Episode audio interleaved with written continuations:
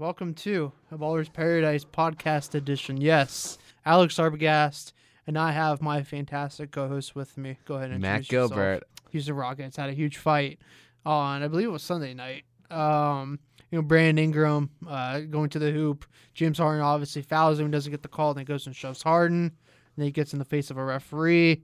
And then Rajon Rondo reportedly spit on Chris Paul, and then that started a huge fight in itself there.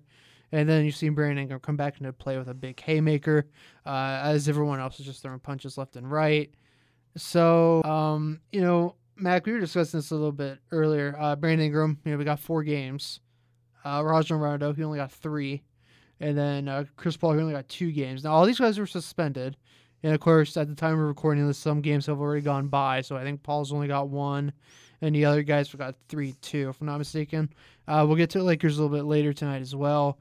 But so what were your thoughts on the fight first? Go with that. What were your thoughts on that fight? The thing that bothers me about this fight is these guys are adults. They're playing in the NBA, a professional level of basketball. They're acting, all 3 of them, in my opinion, were acting like 6-year-olds on a playground.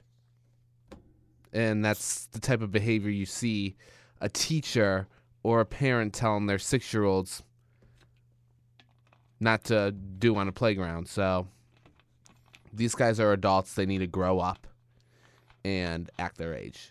I think they should be at least out for 2 weeks after what they've all done. Rajon Rondo spitting. Mm-hmm. I'm sorry, like I said before, that is kindergarten behavior. It is disgusting, and to put it blatantly, it is disgusting. James Harden should definitely be out. Really, you think Harden should be suspended? He was part of that fight too, wasn't he? Not very much, but he was more of a peacemaker. Then maybe that was my mistake, thinking that Harden was part of the fight. But yeah, Chris Paul was part of the fight. He should be out 2 weeks, and all 3 of them, Ingram, Rondo, and Chris Paul, should be out 2 weeks. Okay, so you're thinking instead of getting 4, 3, and 2, they should have at least gotten a 5 or 6 game suspension? Yes, because that might teach them how not to act so immature. Okay. When they're representing the entire country on live TV playing basketball. Not only to mention, this was a nationally televised game as well. On ESPN. Again, they set a bad message for our children to follow. So, therefore, 2-week suspension for each of them. There shouldn't be any more. Brandon Ingram shouldn't get any more consequences than Chris Paul or Rajon Rondo would. I would agree with you on that. My takes on this would, it's just how this fight went down. Like I mentioned, Ingram going to the hoop and then shoves Harden. Really didn't need to shove James Harden at the beginning of it. I understand he's frustrated, but you don't need to go and shove the opposing player at all. And then to have the nerve to get in the face of a referee as a third-year player in the NBA, it's not a good look. And then on top of that, when the fight's going down, you go in and start throwing haymakers for no reason whatsoever. That's not a good look for him. It's not a good look for the Lakers franchise. It's certainly not a good look for the NBA as well. Were these punishments fair? No. I think Ingram should have gotten at least a 15-game suspension. First of all, you don't want to talk back to a ref. You really shouldn't have shoved James Harden in the first place just because you didn't get a foul call. And then you're going in there throwing punches. If one of those punches would have hit, you probably could knock someone out. And that's the worst part of it. I understand you're 21, 22 years old, but you have to control your emotions in these types of situations, because you never know what's going to happen, and that's not a good thing. Now, of course, I'm also going to say it's unfair for Rondo and Paul, simply because Rondo, spitting at Chris Paul is very, like I said, it's just flat out disgusting. Who would ever do that? I would never go up to a guy if I was playing intramurals here at Mount. I would never go up to a guy and just spit on him because he said I didn't like him. It's just not right. I would at least do 5 for both those guys. They definitely threw some punches. It just didn't send a good message to the NBA and for the youth, like you mentioned, Mac. The youth, because there are a lot of guys that look up to Chris Paul, a lot of kids that look up to Chris Paul, and that's not a good message sent to his fans. Philanthropy. rookie-wise, I mean, him and LeBron are probably the two who give the most back to the NBA. Yeah, I would agree. So that is definitely not good for all those kids who idolize Chris Paul. They've been idolizing him since he was in New Orleans when he was playing for the Hornets at the time. Yes, sir, you are right. The New Orleans Hornets. Yeah. I just can't. I just think they handled this wrong.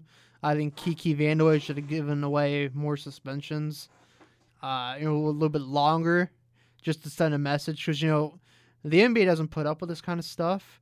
And even though it hasn't happened in the most recent of years, it's something that I really shouldn't go. Because imagine if this would have been like a Mouse in the Palace back in 2003. If it would have gotten into the stands, it could have gotten really ugly really quick. And that's something you don't want happening. Everyone did a good job keeping it on the court and not having it spill into the fans or the media boxes or whatever. But you never want to see that. So I think the NBA was in a wrong here. It was a good job giving away the suspensions, but I think this should have been a lot longer. So our next topic that we are going to discuss is obviously, not really obviously, I should say, the last time I was watching the Pistons-Sixers game, a fantastic game up in Detroit, who Cleveland plays actually this Thursday, actually. Cleveland goes to Detroit and plays the Pistons up there. But Blake Griffin did a 50-piece. Basically, he scored 50 times for the first time in his career. He tied his career high with 47 earlier in that game. And that was only back when he was a rookie. He scored 47 points. 50 points, 14 rebounds, 6 assists, a block. I think he had only one turnover in that game, if I'm not mistaken. So he did phenomenal in that.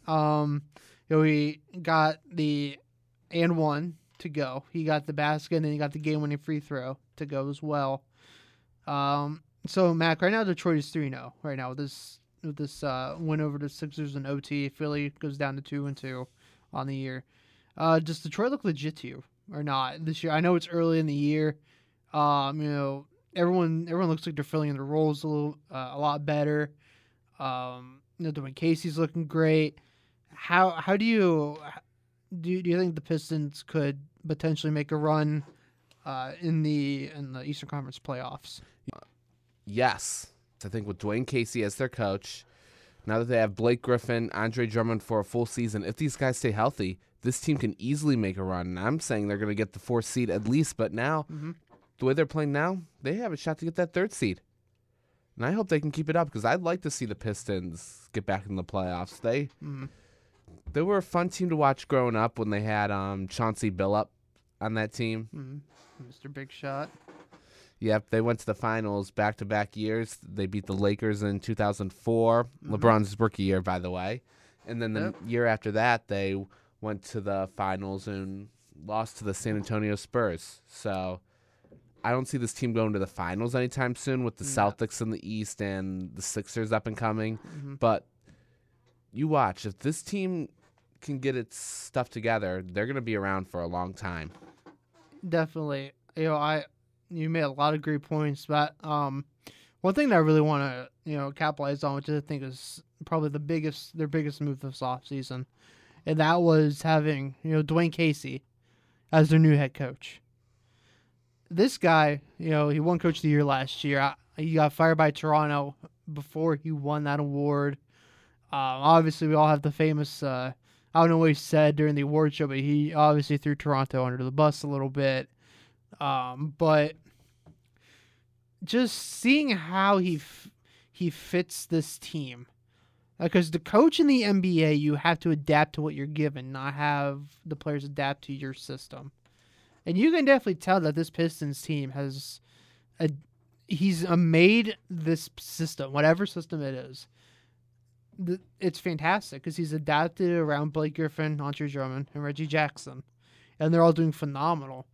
The Sixers are easily a top 3 seed in the East, and for Detroit to get a monumental win like that in overtime last night, it was a good win. It was a really good win for them, not only for their morale, but just a huge momentum booster.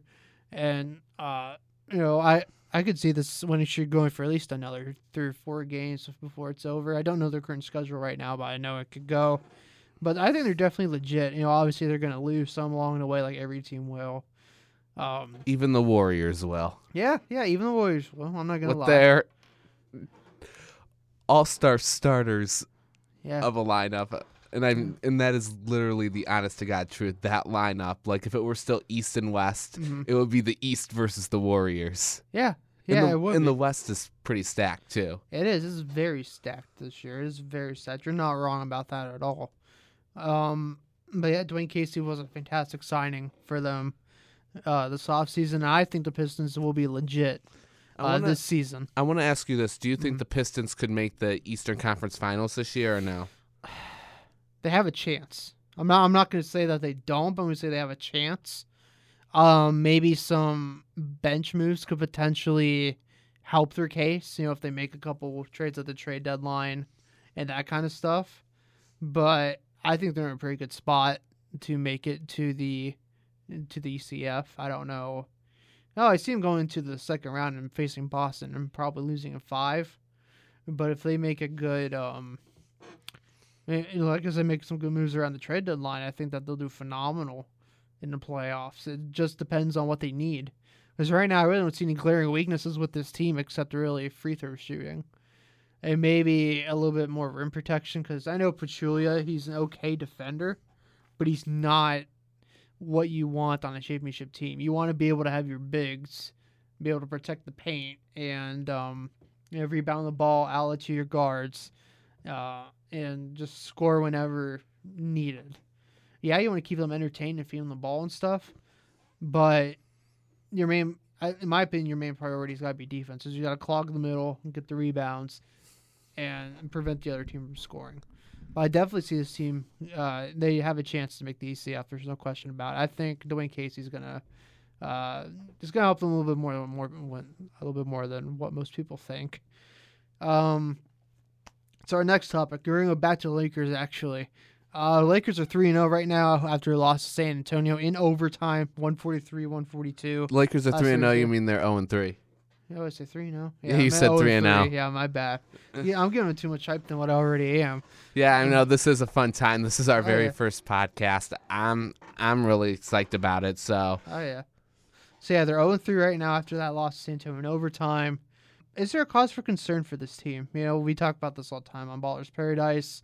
You know, do they make the playoffs? Do they have enough? Our ego's going to get in the way. Is the young core developed enough? All these questions. So do you really, being down 0-3, do you think they have to make a move right now? Or do you think they should wait and let it ride out till trade deadline, see if they need to make any moves? You know, here's the thing. They're a young team. Let's see where this team goes. This team reminds me a little bit about the Cavs the first year LeBron was back. They kind of struggled that first half of the season, and then around January is when they hit the panic button and traded Dion Waiters for J.R. Smith, who at that time, that was a very good deal. It was a very good deal. You're not wrong about that. Today, not so sure, because J.R. Smith is not that J.R. Smith used to be, but the Lakers, my best bet, if I were them, the one guy I would keep is Kyle Kuzma, because Brandon Ingram and Lonzo Ball are cancers. Lonzo, it's not really his fault. It's more his dad's. But Brandon Ingram, what we saw the other night with James Harden, that's just the most unprofessional thing you could have done. I agree with you 100%. So I think he needs to go, because if you even look at his career, it's kind of been a disappointment so far. They said when he was drafted, this guy, they said Ben Simmons is your next LeBron James. Brandon Ingram's your next Kevin Durant. Kevin Durant in his third year was NBA scoring champion. This guy averages 14, 15 points a game? Last year he averaged, I think it was 16.9. It's only 17 a game. Still, I mean, that's decent numbers, but still a disappointment for a guy who had the hype to be the next Kevin Durant. And KD averaged, you know, not to rain on your parade, but KD did average 20.2 in his rookie year. In the last game in Seattle, he had 42 in Key Arena. So, obviously, Ingram did not put up those kind of numbers. I know he had to live under the shadow of D'Angelo Russell, at the time, but you're right. It was still a very disappointing season. And D'Angelo Russell, it's not that big of a shadow to live under, if you ask me. Well, it wasn't that. Well, it was at the time, considering he was better than Ingram at the time. I mean, yes, he was better than Ingram at the time, but still, that's still not a big shadow to live under. It's not like living under, like now he has to live under the shadow of LeBron James. Yeah. That's a huge shadow to live under. Oh, but yeah. D'Angelo Russell is just an above-average player at best. Yeah, how I look at this, I definitely think there is a cause for concern. I know that the suspensions to Rondo and Ingram will definitely give Kuzma and Lonzo a huge, I don't want to say momentum boost, but a huge confidence boost. And you can definitely tell because Ingram went out and scored 37 points in that game against San Antonio because he was in the starting lineup. That's pretty good right there. I don't know what Lonzo had, but I know he had a couple threes. He had a very clutch one in the fourth as well. But I can't... This team just has too many weaknesses. I think their defense is the biggest one because they get outscored in the paint a lot.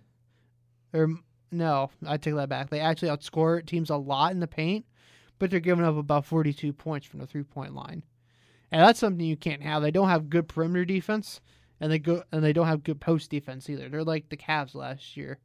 They didn't have good defense on the LeBron team. It's no shot at Tyronn Lue or nothing, or LeBron, but you can't win with subpar defense. And I was, not to bring this up, but it's the main reason why they got swept in the finals. Their defense was so bad that they got swept because they had no answers for Steph, KD, Klay, whoever else went through there, Sean Livingston, Iguodala. They had no answers for those guys. And when they had answers, it was just LeBron James. That was it. J.R. Smith you couldn't use for defense. Jordan Clarkson. J.R. Smith, yeah. He was fun to watch in the finals last year. Let's just say that. Yeah, he was fun to watch. That. And then Tristan Thompson as well. It's not going to do it. JaVale McGee's a really good rim protector and good rebounder. But... what else are you going to do? That's my biggest thing, because they don't have another center that can do JaVale McGee-like things. They try and put Kuzma down there, but he's just going to get in foul trouble within the first 2 minutes. And that's not good at all. But I just can't really see how people expect this team to get into the playoffs when they have a terrible defense. And there's no other star besides LeBron James. And that's another thing. How are you going to get other scoring options besides LeBron? Yes, Ingram had a 30.9 rebound game against the Kings in the preseason. That was preseason. Here's what you do with the Lakers. This is tough, but this is what I'm hoping they do. Get someone like Kemba Walker, Anthony Davis, two really good players who are on teams that are really not going to go anywhere. I mean, just get one of them, because I think with one of them, the Lakers have a shot to get back in the playoffs and maybe get to the Western Conference Finals. I messed up too. You said Lakers are 3-0. I said Eastern Conference Finals. Maybe that's because I'm so used to LeBron James playing in the East. Maybe so, but is this a cause for concern? I do think so. So our next topic, the draft happened over the offseason season as well. A lot of great future prospects. Future looks really bright in the NBA today. DeAndre Ayton, Luka Doncic, Trae Young, Colin Sexton, Marvin Bagley III, Wendell Carter Jr. You can't forget Trae Young with what he did the other night is something that.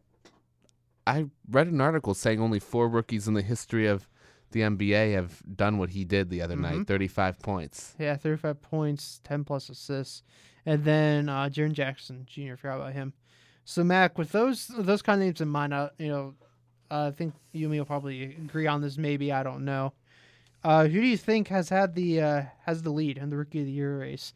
I know it's early, but who do you think has the lead so far? Maybe Trae Young. Trae Young's had the best game out of any rookie so far. There's only been 3 games, so just that one game I think puts Trae Young at number one. And then right behind him, I think you have to put DeAndre Ayton just because of that first game, the 18 points. That's pretty good for a rookie who's never played a game before. It is, the 18-10. But Trae Young doing that in your third or fourth NBA game of your career, that's awesome. I don't know if it's just me, but I think we're seeing the next Steph Curry or next Chris Paul and Trae Young. I think we'll probably see the next Steph Curry and Trae Young personally. You know, I agree with you on that pick. If the season ended today, I think it would be Trae Young just because of that game. I know it's probably we're all overdoing it, but he's had the best three games so far this year. Let's say this was a tournament or something, and it was a three-game tournament, and they just said, Rookie of the Year, best performance out of these three games. You give it to Trae Young. Because, you know, going off for 35 points and 11 assists, the only four players who do that in their rookie year were Steph Curry, he did it twice, LeBron won, I think Magic, and then Iverson did as well. I know Iverson was one. I don't know if it was Magic or not, but I think those were the four, and now Trae Young's had to list another. That makes five. But I definitely give it to him. He's done phenomenal. Definitely show that he has potential to be a star in the league just with that outburst.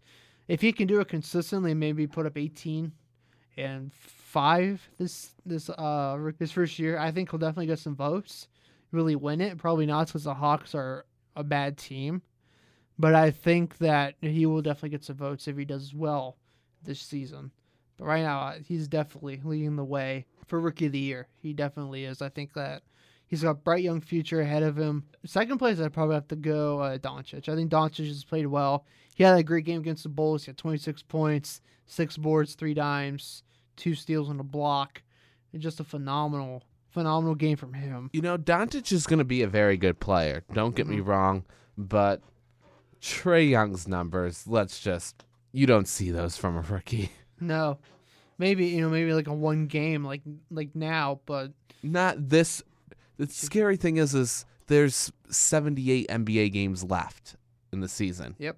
So he has 78 more chances to put up numbers like that. No, I've never seen a rookie do it this early in the season. I would agree as well. It's just shocking to see that. You know, when KD was in the league, we all knew he could go off for offense. Same with LeBron. I mean, you know, we know both those guys could score and do what they needed for their teams. And Trae Young kind of looks like that now. It kind of looks a little bit like an unstoppable force that's just going to go through anybody and anyone in his path and try and win the game for his team. And that's what you want out of a player. I think Lloyd Pierce is doing well for that team. Just a phenomenal job by him. I know that they don't have the season that everyone wants to because they're projected to be a lottery team, probably a top 5 team in the draft, but I think he's doing very well. I think that if the season ended today, I would give Trae Young Rookie of the Year, and I think that he's in the lead for Rookie of the Year as well. So we're going to move on to coaching. Obviously, we all know that coaching is one of the harder things to do in the NBA, like we discussed with Casey earlier, Mac. There's such a high turnover rate for coaches in the NBA today. We were lucky, I think it was two more seasons ago, that it was one of the first times ever in NBA history that a coach did not get fired in the offseason. Every single coach stayed at least another year after that first season everyone returned. So that was huge in itself right there. But, you know, that turnover rate is so high. And I know the season just started, but who do you think is the next coach that's going to be fired? Because we all know someone's going to get fired sooner or later. If the Cavs keep up this, because the Cavs are 0-3 right now. Yes, sir. If they keep this up, I think my old saying is going to come true. Fire Ty Lue. Mm-hmm. I kind of wanted it to happen because I thought LeBron James deserved to win a lot more games than he did last year. I think it was only 48, wasn't it? Yeah, I think they won 48 games, but the way he played last year was the best basketball of his career. Mm-hmm. Because of the team he had, Tyronn Lue took that 1 month off because of his health issues, and the team did really well under Larry Drew. Mm-hmm. And then he came back, and it just whacked everything up. So I thought Tyronn Lue should have been fired last year, and if he doesn't do something soon with the Cavs, I think this is the next coach to get fired. Maybe not even get a chance to finish this season. I think without LeBron, though, they're going to let him finish the season, and then they'll let him go. I don't know, though. You know, I love your pick of Ty Lue just because I think he does need to go. He's definitely showing that he cannot do an offensive scheme at all. Not offensive, a defensive scheme to save his coaching career right now. The Cavs allow the most points in the NBA per opponent. I think it's like 115 a game. How long is it? Somewhere around there. And that's not a stat you want to have. And another one, I'm hoping this doesn't happen. Luke Walton, if he doesn't start winning, he might go too. See, that's what I was going to say, Luke. Because here's the scary thing. That team now has LeBron James. They're expected to win. And that's the thing. They're expected to win. They're down 0-3. And if they don't start racking up wins and they get to be 0-6, 0-7, even 0-8, I think Magic's got to look to get someone a little bit better. I'm not saying go out and get Stan Van Gundy or Jeff Van Gundy or Mark Jackson. I'm just saying, I understand Luke Walton led the Warriors to that 24-1 start when Steve Kerr was having issues with his back, which he did phenomenal, by the way, for that. I think that he did. But Luke Walton's not a bad coach. He needs a chance. Not. Yeah, he does. But, he did lead the Lakers to a 37-45 record last year. That was pretty good. In the West, that was really good, winning 37 games. And that's the other thing. There's so much pressure on him this year because everyone's thinking LeBron's going to all of a sudden get them into the finals. Yeah, or even the playoffs for that matter. And, like I've said on the show and how many times, I don't think they're going to make the playoffs. I just don't see it. I'm starting to agree with you. I mean, in the West, maybe LeBron James is not enough. In the East, LeBron James is enough to get your team to the finals. Yeah, it's more than enough to get your team to the finals. It might even get you a championship if you have the right players. The problem is the Cavs had 2 years ago, even, the Cavs with LeBron James and Kyrie Irving were the only team to actually get a win off of Golden State when they almost had that undefeated run. Uh-huh. Yeah, you're right. You're absolutely right. In a way, that was kind of an accomplishment last year. No Kyrie Irving, no Gordon Hayward is probably what got the Cavs in the finals. Yeah, I would agree. And LeBron playing the best basketball of his career. And playing the whole 48 minutes of that Game 7 in Boston as well. Yeah. I definitely do think that Tyronn Lue has a better shot against fight over Luke Walton, but I still think Luke Walton might be the first to go just because they're expected to win now and they're 0-3. Excuse me, I know they play Phoenix Suns tonight, so that might be a win for them. But I just don't see how you keep Luke Walton if the Lakers are like 1-9 in their first 10 games. Because something's got to change. I know LeBron signed a 4-year deal, and he said it's a process. It's a learning curve for these young guys. That might be his downfall, having all these young guys there. He did a great job last year. I don't know what he said to Kobe Altman or Magic or whatever, but they got Clarkson and Larry Nance Jr. out of there when their contracts were about to hit a major pay raise. Just like Minnesota right now. Andrew Wiggins was making about $6 million last year. Now he's up to $25 million because of his Supermax extension. I'm starting to wonder about that deal. If that deal was really brought in because they wanted those raises and they were trying to make, and LeBron was somehow behind that deal just to make room to get him in next year. To me being me right now, I'm saying, obviously. Because think about it. LeBron James was on the Cavs at the time, and they made a really interesting deal with the Los Angeles Lakers. But you also have to wonder, and then LeBron goes to Lakers, you wonder if that was just like to get them out of there to get him in there this year. Yeah, I would agree with you, Mac, on that. But here's the other thing I kind of do like. Larry Nance has potential to be a very good player. I'm not saying he's going to be a superstar, but I'm thinking he's going to be a really good defensive player. And him and Sadie Osman both will be like Matthew Dellavedova was a little bit. That guy on defense that just plays 110%, gives you his best effort all the time. And I don't see him winning anything, but he's definitely going to be worth a ticket just to watch. You know, this comparison might be a little too high for Larry Nance Jr., but I think that he could potentially become the Atlanta Hawks, Josh Smith for Cleveland. I know it's probably too high, but I think that's probably the ceiling of where he could be. Not a great offensive player, because, you know, Josh Smith really wasn't, but he was a phenomenal, phenomenal defender. He was up for Defensive Player of the Year at least 5 times his career. He didn't win any of them. As you know, he had, you know, obviously Kevin Garnett and a prime Dwight Howard ahead of him. But Larry Nance Jr. is definitely a fantastic defender. Plus, he's at home, so that also helps. You know, he's in his hometown of, you know, not only Cleveland but Akron, just 2 hours away. I think he's got a lot of potential. Back to the coaching thing. I think Luke Walton will be fired first, but Tyronn Lue, I definitely think he just can't make a defensive scheme for his life. Like I said earlier, he just can't. And that's why Cleveland was 29th instead of like 2, where they should be. They should be 2 instead of 29th in the NBA in defense last year.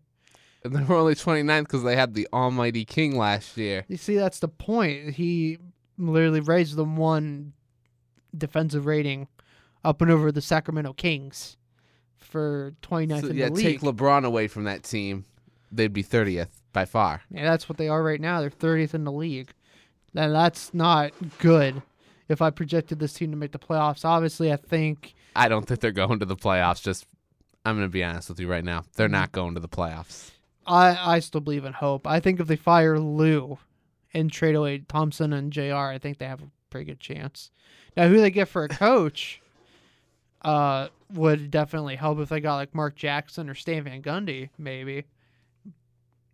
Preferably Mark Jackson, because at least he knows what he's doing. He would use Kevin Love in the right ways.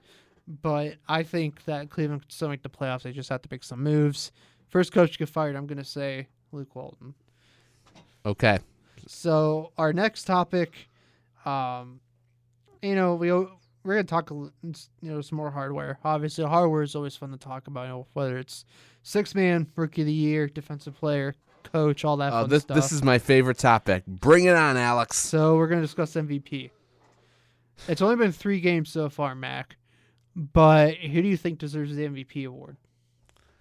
I don't know if I could say, like, who deserves that. Maybe Kevin Durant. It's only been 3 games, but I don't think he's played bad basketball. I haven't watched too many Warriors games, but... because we're all, you know, times when we're all in bed, basically. That is true. I mean, they live on a... Yeah, we are college kids, so we do have to. We do have commitments the next day, so we're either doing homework or we're sleeping late at night. Mm-hmm. And I haven't got to watch the Warriors, but I don't think he's been playing bad. And the Warriors have a good team, and I think he deserves another MVP, so I'm going to give it to Kevin Durant. I know LeBron James has played pretty good basketball, but I can't give him anything because he hasn't won a game. Yeah, Maybe if he won a game, I could see it. Maybe if he won a game, yeah. I'd give it to LeBron just because he is playing very good basketball right now. He is. And go ahead. He even said the other day, which this kind of makes me feel a little bit better, he's not worried. He's a guy who would be worried if there were something to worry about. So if they're 0-8, then I think LeBron's got to worry. I think, you know, we're actually going to talk about that later a little bit too, which is nice that you brought that up. But who do you think's getting MVP? Right now, the way that he's played for this team, I think if the season ended today, I think you got to give it to Blake Griffin. I know that the 50-point game last night was fantastic. I'm not running off that kind of adrenaline. But he's only averaged about a third of a turnover. And this is your power forward that's handling the ball most of the time. He's making Blake a point power forward is what he's doing. And it's phenomenal to watch him have the ball in his hand, whether he's using his athleticism or posting up, feeding the ball to Drummond, Reggie Jackson, you know, pick and pop, pick and roll, whatever the case may be, a simple read and react play, whatever it is. With him, you can definitely tell there's an improvement from last year's Detroit Pistons, from this year's Detroit Pistons. As last year's, you know, obviously that's Stan Van Gundy. And we all thought they were going to make it in the playoffs. But, you know, Reggie Jackson was out for a while, and then he came back, and all the chemistry was screwed up from the beginning. Excuse me, because no one really found a flow in that Van Gundy offense. No one really could get, I don't want to say they couldn't get a shot, but it just wasn't fluid. And they definitely lost more games than what they could have won. It just wasn't there for them last year. Now everyone's healthy. They have a new head coach. He's using Blake in the right ways. Dwayne Casey's been phenomenal for the Pistons, and not only for Blake, but just for that team in general. But Blake is such a huge part of this offense. He's been putting up the numbers too. He's averaging about 33 now, 33 points, about 12 boards, 5 assists, about a steal and a block, and a third of a turnover. You can't ask much more than that. You know, when I saw player, I actually I don't doubt you at all. I think I could see that happening if the season ended right now. However, I want to say something about Blake Griffin, and that is his first year on the Clippers, I thought was awesome. I thought he was going to be the guy who saved the Clippers, who took them to championships and all that. He didn't do that, but I think we are seeing this year that Blake Griffin again. Mm-hmm. This, I think, could be that year where he does definitely Pistons make the playoffs. I think he's definitely the leader of that team. He's shown much improvement this year. This is definitely, I think, could be his best year. He seems happy with Detroit. Mm-hmm. And I think he's played awesome all year so far. He's definitely been fun to watch. Very, and he even said it himself. You know, he used to be tired around February in his early years because all he used to do is rely on his athleticism to score. And you could tell he's adjusted his game to when his athleticism dies down. He's got much more talent on Detroit. He's got Drummond and Reggie Jackson. Reggie Jackson, yep. And a better coach. A better coach, too. A much better coach than he had on the LA Clips. Yeah, with Doc Rivers. Doc Rivers was a good coach, but here's the thing. I don't know how to say this. I feel like his day is pretty much done with coaching. He was a good coach like from the 90s, 2000s, but in today's era of coaching, a coach like Doc Rivers doesn't cut it. I still think he's a good coach. It's just being in the West and having a Clippers team with no real star on it besides really Tobias Harris, you're not going to get very far in the West. If anything, you're probably going to get like a ninth seed. You know, at one time, I was one of those people who said, getting rid of Doc Rivers, getting Brad Stevens, not really the smartest move. Now I think that was probably the smartest move anyone could make. Yeah. Brad Stevens, I do think Brad Stevens is that much better of a coach than Doc Rivers. I don't think Doc Rivers is a bad coach, but Brad Stevens is much better. Yeah, I would agree with you on that. But yeah, if I were to give the MVP away, it would be Blake Griffin. Just to end off on that note for the MVP race, I would give it to Blake, because I do think he's in the lead right now. So now we're gonna move into, I guess, a little bit of a softer topic, if that makes sense. You know, we discussed this on Ballers Paradise about a week or so ago, and that was, you know, Dwayne Wade's, this is his final year in the NBA. He's going out for his Sweet 16. This will be his 16th year in the NBA with the Miami Heat, where he started his whole career. Mac, what has D-Wade meant to the NBA? I don't think words could even describe what this guy has meant to the NBA. This guy is probably one of the best shooting guards this game has ever seen. He has won 3 championships. I think he's a 12-time All-Star at least. Yeah, yeah.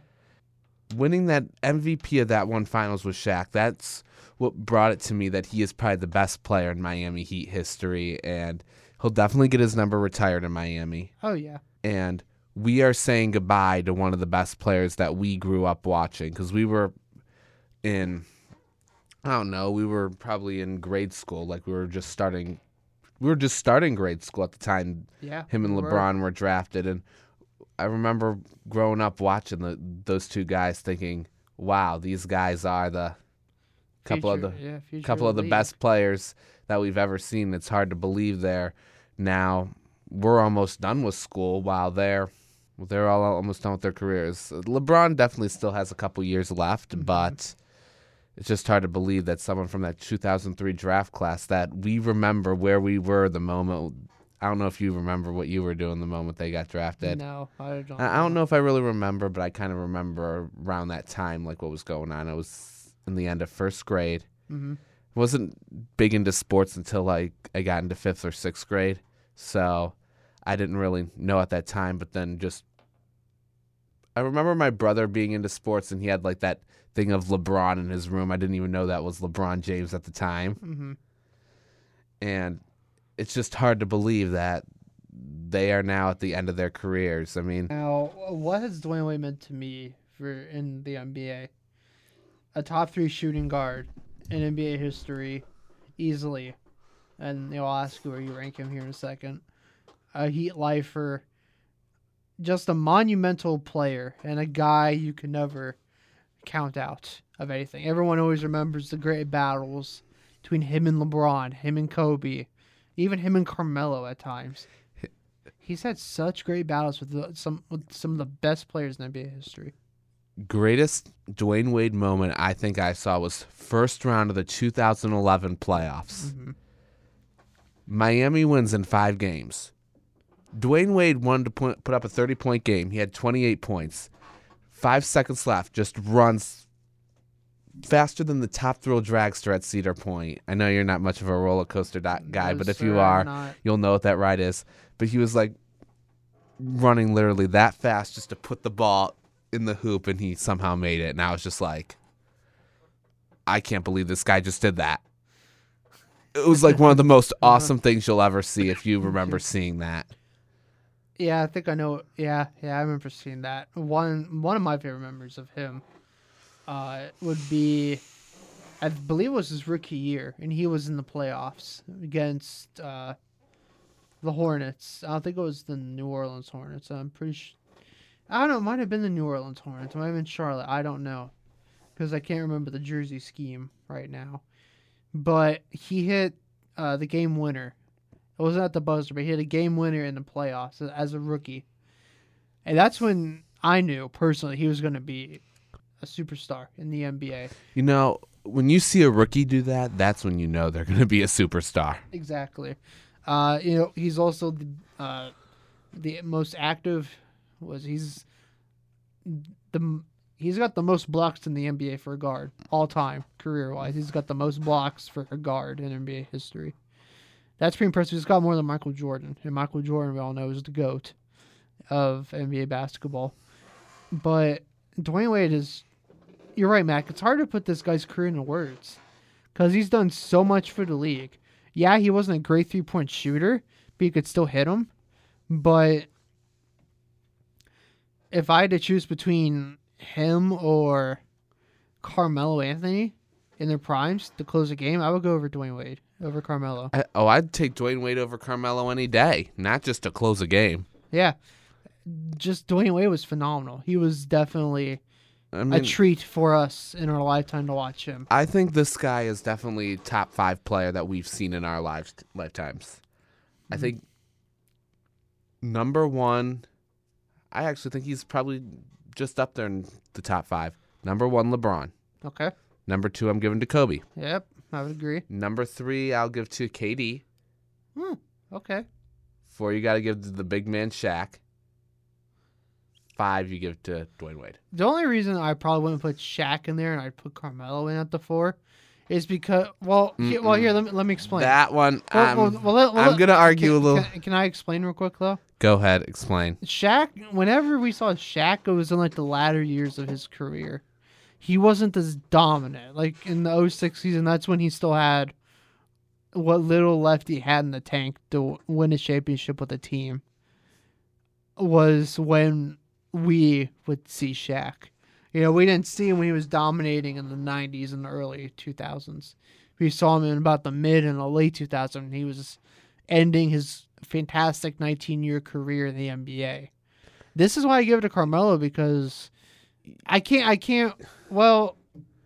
I only give it to Carmelo just because he's the only good player. I guess you could possibly give it to maybe Dwight Howard even. I just can't give it to Shaq. I'd give it to Chris Paul before I'd give it to Carmelo Anthony. I really would. No, that you know what? I'll do that. I'll give it to CP. I mean, there are some players I would definitely give it to. Maybe even Kyrie hasn't even hit his prime yet, so I can't give it to him. Gordon Hayward, I don't think has hit his prime yet. I could throw Kevin Garnett, Paul Pierce. I don't know if you could put Paul Pierce in the top five, but Ray Allen. Ray Allen, no.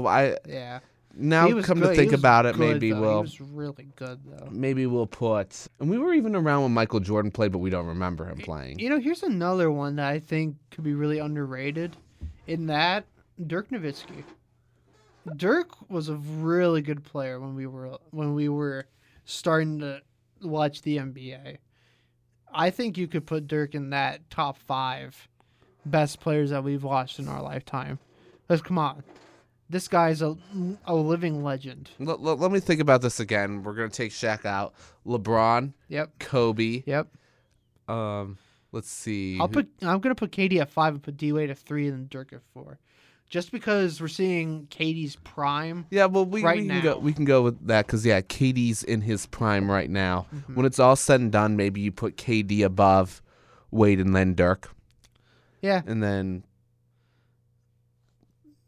it's kind of hard to say because there are so many good players. I'm not gonna lie, but. So where do you rank D-Wade amongst the shooting guards? I put him as my third all-time. Third all-time besides MJ and Kobe. Thank you. I completely agree with you 100%. So we're going to move on to the next topic real quick.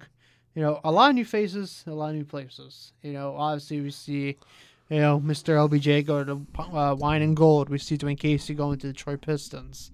Paul George stayed in OKC.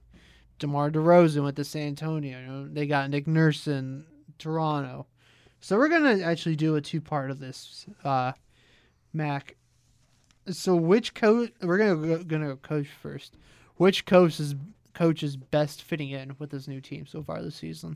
So far, I'm going to say Dwayne Casey. I mean, this is a guy who's gotten fired from Toronto, even though he didn't deserve it. Yeah. The almighty king took his job away by sweeping him. Mm-hmm. And – he goes to a team like the Pistons, and he's just taken off. He's 3-0, and this winning streak could continue. Yeah. Unless I think it will continue until they face a really big team like Boston or Golden State or Oklahoma or Philadelphia or something like that. Mm-hmm. Yeah, I agree with your pick. Dwayne Casey's done with the best fit in Detroit. I don't really want to repeat everything they said, but the system's working well. He's done with what a lot of coaches don't do in the NBA. He's adapted his system for his players. You don't really see coaches adapt their system for their players anymore. You see them try and trade players to best fit their system. And that's not really right, if you ask me. Just because you get hired. That's what Van Gundy did. Yeah, exactly. That's what Stan did. He tried to do what he did with Dwight Howard in those days, which worked out perfectly fine. But Andre Drummond's got him into the finals. Yeah, it did. But Andre Drummond's not a prime Dwight Howard. Dwight Howard, I don't even know if I could put him in the Hall of Fame. I mean, he's a good player, don't get me wrong. But I don't know. He's got the accolades to go with it, though. That's the only problem. At one time, he looked like he had Massachusetts written all over his career. But his career has dropped down. It's not what it used to be. Well, let me ask you this. We put Tracy McGrady in the Hall of Fame. The guy doesn't have the most accolades of anybody, really. He's got a lot of all-star appearances. He played a lot of time in the NBA. Tracy McGrady was a good player. I'm not saying he was one of the best. Maybe Dwight Howard could go. I don't know. That's what I'm saying. That's the only reason why I'm saying that. I might say yes because there really aren't usually centers aren't around for that long of a time. Shaq was probably one of the few exceptions. There aren't many great centers from the States that you could put in there. So Dwight Howard in his day was probably like one of the best centers we remember seeing. Prime Dwight Howard was the best center I think we remember actually watching. Maybe not Boogie Cousins might pass him. Might be a second right now, but Prime Dwight, I take Prime Dwight over Boogie any day of the week. Mm-hmm. I would agree with you on that.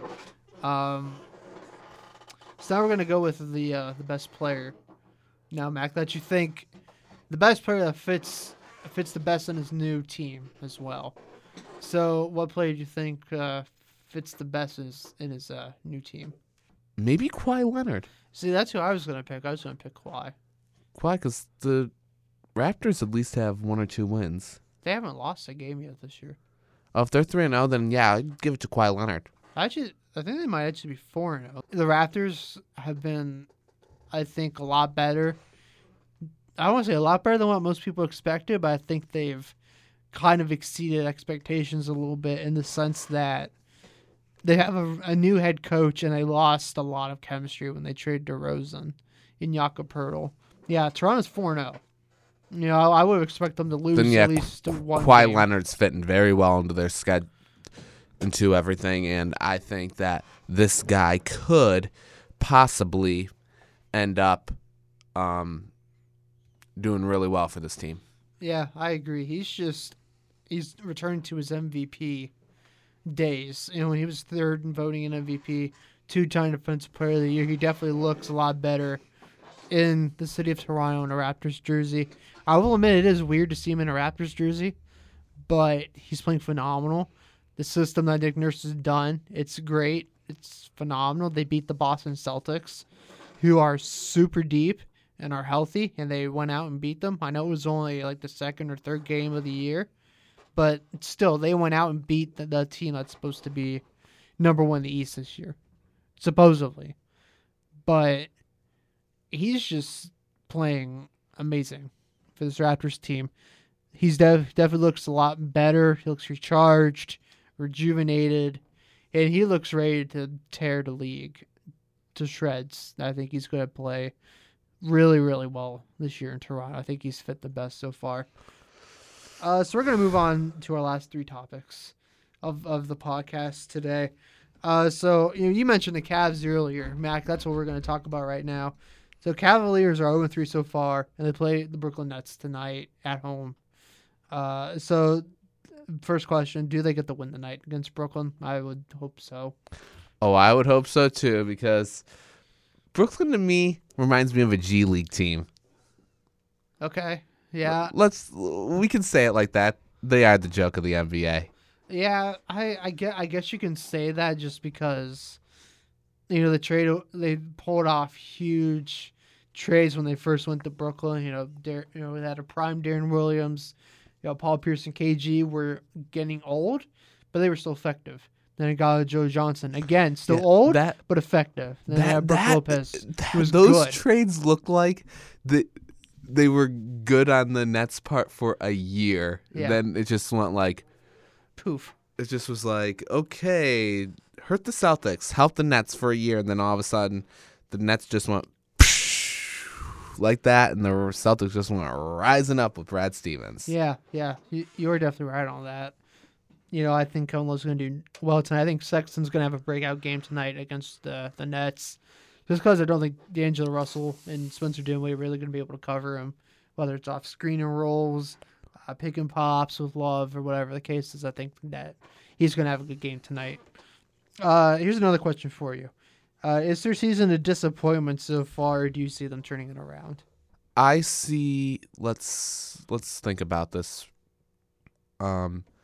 I think their season is definitely going to be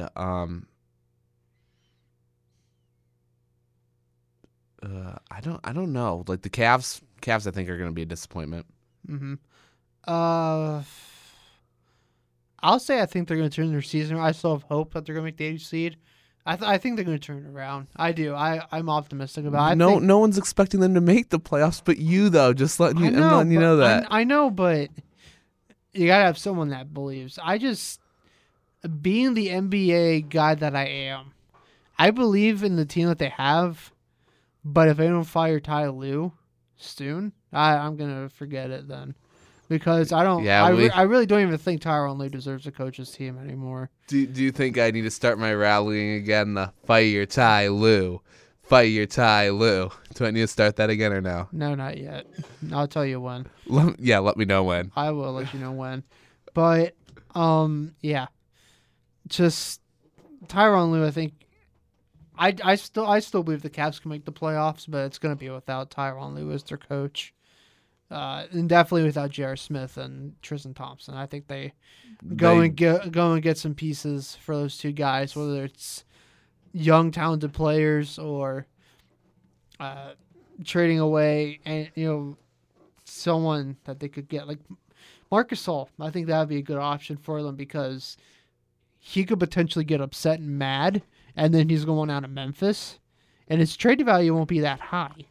I know he'll have a big contract, but his value won't be high to the point where, okay, you don't need to trade someone like Kevin Love or Colin Sexton to get Marc Gasol.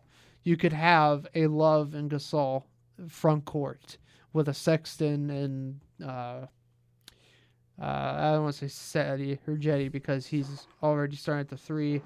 Let's go Korver. No, let's go. Let's go Rodney Hood, a backcourt. And then Jetty as your small forward. So I could see him pulling off a deal like that here soon. So I see him turning around. Mac, you still think the season's going to be a disappointment.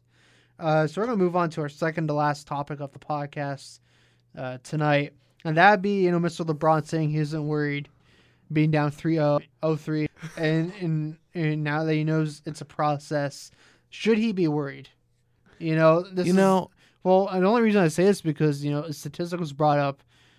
The only two seasons he started 0-2 were the 03-04 Cavs, and they missed the playoffs.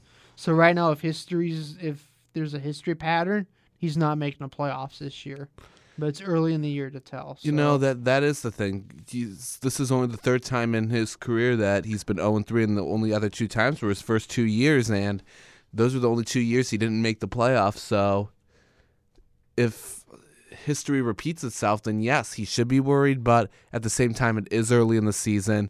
This guy is, as I've mentioned before, the almighty king of the NBA.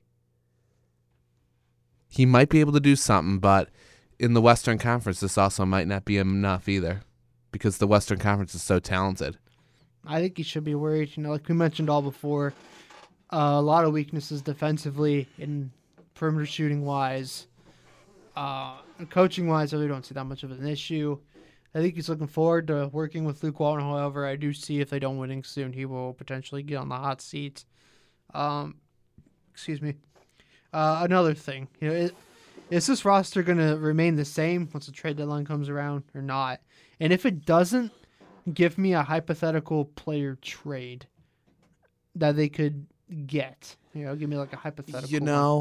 I don't want to see Kuzma go. I think Kuzma would work very well there under LeBron, but you might have to get rid of Kuzma because if Ingram continues to behave like he did last night, I'm sorry, no one's going to want him.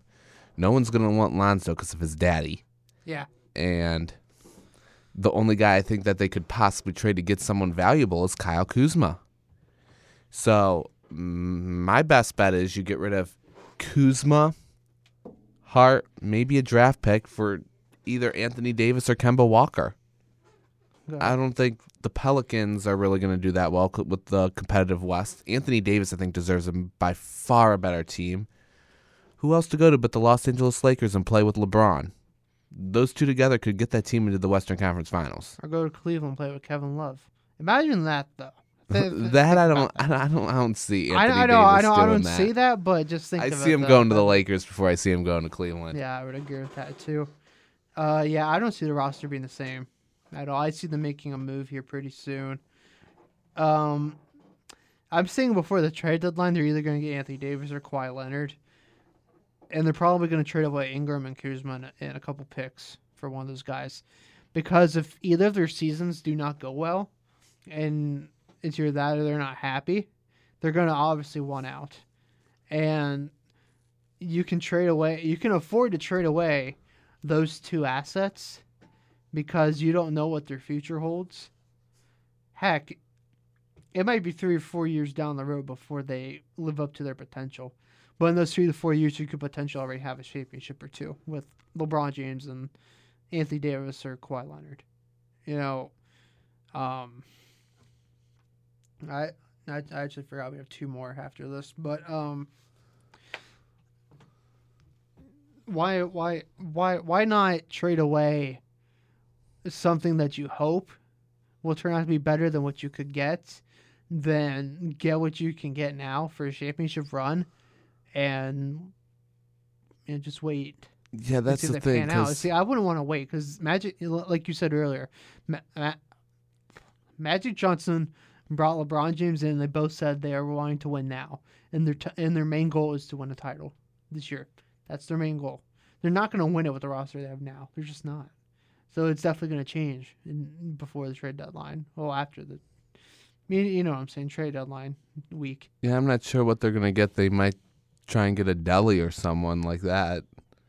Or someone like a Deli might help them a little bit, but they definitely need another all-star on that team if they want to go get anywhere. And my best bet is probably to get Anthony Davis. I think that's the one that makes the most sense.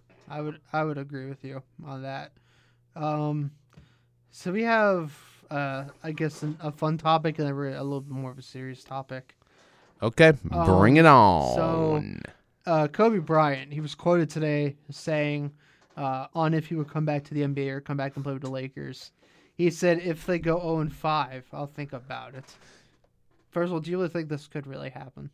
Honestly, do you really think Kobe Bryant would come back in the NBA and play with the Los Angeles Lakers? Let's get off Fantasy Island for a little bit because I don't see it happening, and here's why. Why would a 41-year-old man want to come into the NBA and just I don't know. That just sounds so unrealistic. He thinks at 41 years old he's still going to be the effective Kobe Bryant that he once was. You see, that's the thing. There's no way this could happen. And even if he would come back, he's not going to put up 20 and 5 and 5 like he did in his prime. He sure as heck isn't even going to put up probably 18. He's probably going to put up 12 and play 20 minutes a game coming off the bench. Yeah, you put Kobe in the NBA today, 3 years out of the league, do you still think he could put average 10 points a game? I think he could if he conditioned and stuff, but I don't. Oh, my next question is, what if he did? What if he did? I already alluded to it. I don't think he would do very much. I don't think he would because he even said in the beginning of the year, I'm done. That's it. Yeah, exactly. And why would he want to come back in after he had the incredible finale that he had with that 60-point game? Exactly. You don't want to ruin something that was untouched, basically. Think about it. That's probably... in NBA history and in sports history, that's probably as incredible of a finale as you're going to see of anyone's career. If I'm not mistaken, that is the most points someone has scored in their final game of their career by anybody. Whether it's Shaq or somebody else. Like I said, I don't even think that in just in NBA history. I think in sports history, that's probably the best performance you will see from someone's final game in their career. Yeah. Yeah, I 100% agree with you. So our last and final question before the first ever Ballers Paradise podcast show comes to a conclusion. 2019 free agent class is obviously loaded. Obviously, Kyrie Irving is supposedly going to resign with Boston the offseason. But who do you think is joining a new team this offseason? I have some of the player names. You pick anybody that's going to be free agent, but, I have... Kyrie, obviously Kawhi, KD, Jimmy Butler, Klay Thompson, DeMarcus Cousins. Butler, I think, for sure, because he's already said he wanted out of Minnesota. Uh-huh. KD, I don't see how Golden State's going to be able to keep him and all their other all-stars. So okay. I think KD might go to a team like New York and play with Porzingis. Mm-hmm.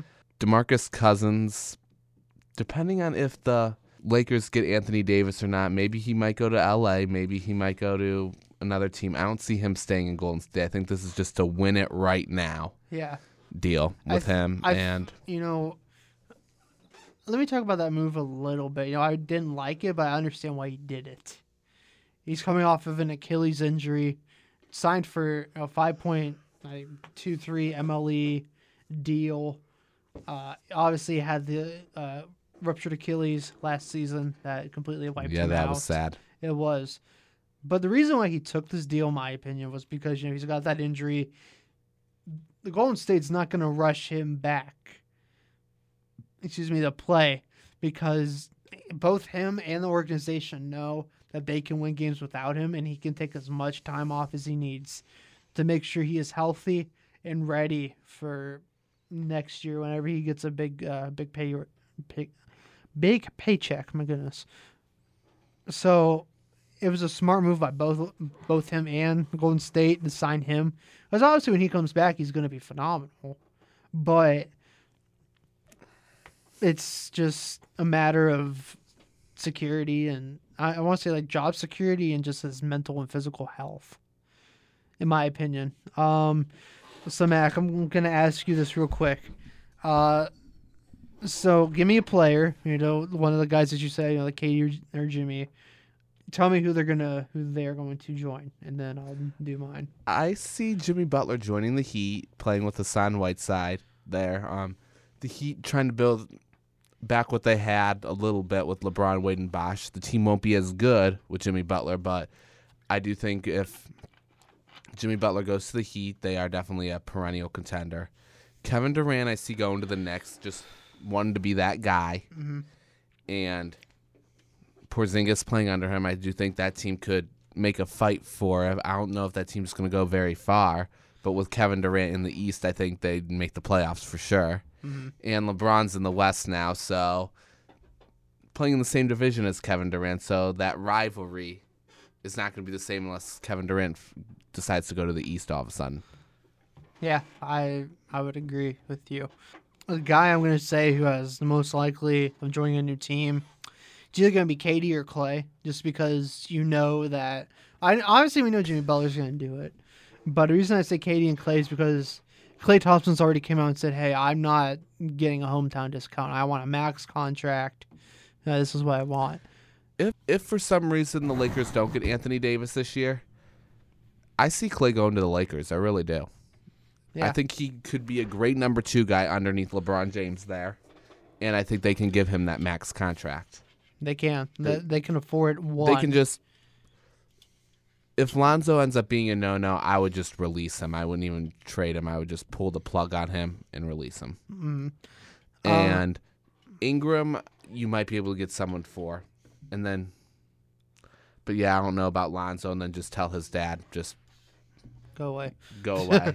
If they can do that, I think they can pick up Klay Thompson. Mm-hmm. LeBron, Klay Thompson, taking it to at least the Western Conference Finals, because with Golden State, because if DeMarcus, Klay, and KD all leave, Golden State just has Klay and Draymond. They'll still make the playoffs with those two. Their dynasty is done. Yeah.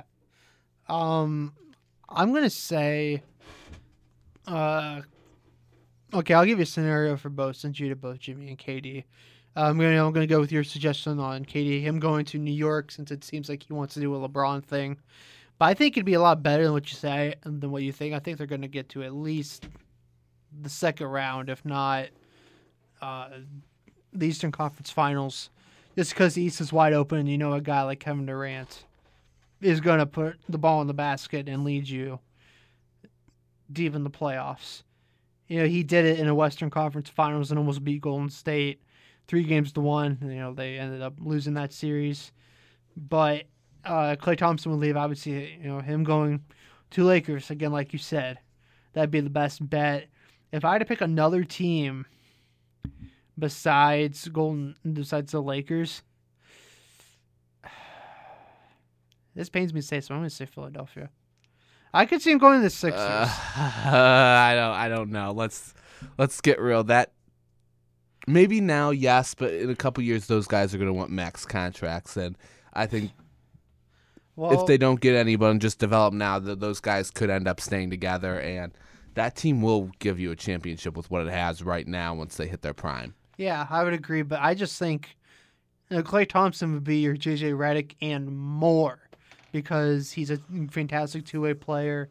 He can shoot the ball just like JJ Redick. Oh, for some reason I thought you were talking about Kevin Durant there, and I was just like, no, I don't know. No, Klay Thompson, yes, yeah. I could see Klay Thompson going to Philadelphia. Philly. Yeah. Because he'll definitely get his max contract now. I don't know if Philly's going to be able to sign Ben Simmons, Joel Embiid, Markelle Fultz with. Well, Joel Embiid's already got his contract, so you don't have to worry about him for at least Ben Simmons and 3 years. Markelle might even be. We don't even know what to expect with Markelle yet. He had a good game last night, though. He did have a good game last night, but the team so far has looked really good without him. So we don't know yet. But Ben Simmons is the one guy I think they have to worry about when it comes time to get a max contract. Yeah, I would agree. So that's going to wrap up our first episode of Ballers Paradise Podcast. Guys, for myself, Alex Arbogast, and Matt Gilbert, we really thank you guys for tuning to the first episode of the Ballers Paradise Podcast. Yes. BPP. And, just Ballers Paradise Podcast. Thanks for tuning in, guys. Have a great night, everyone. Good night. Good night.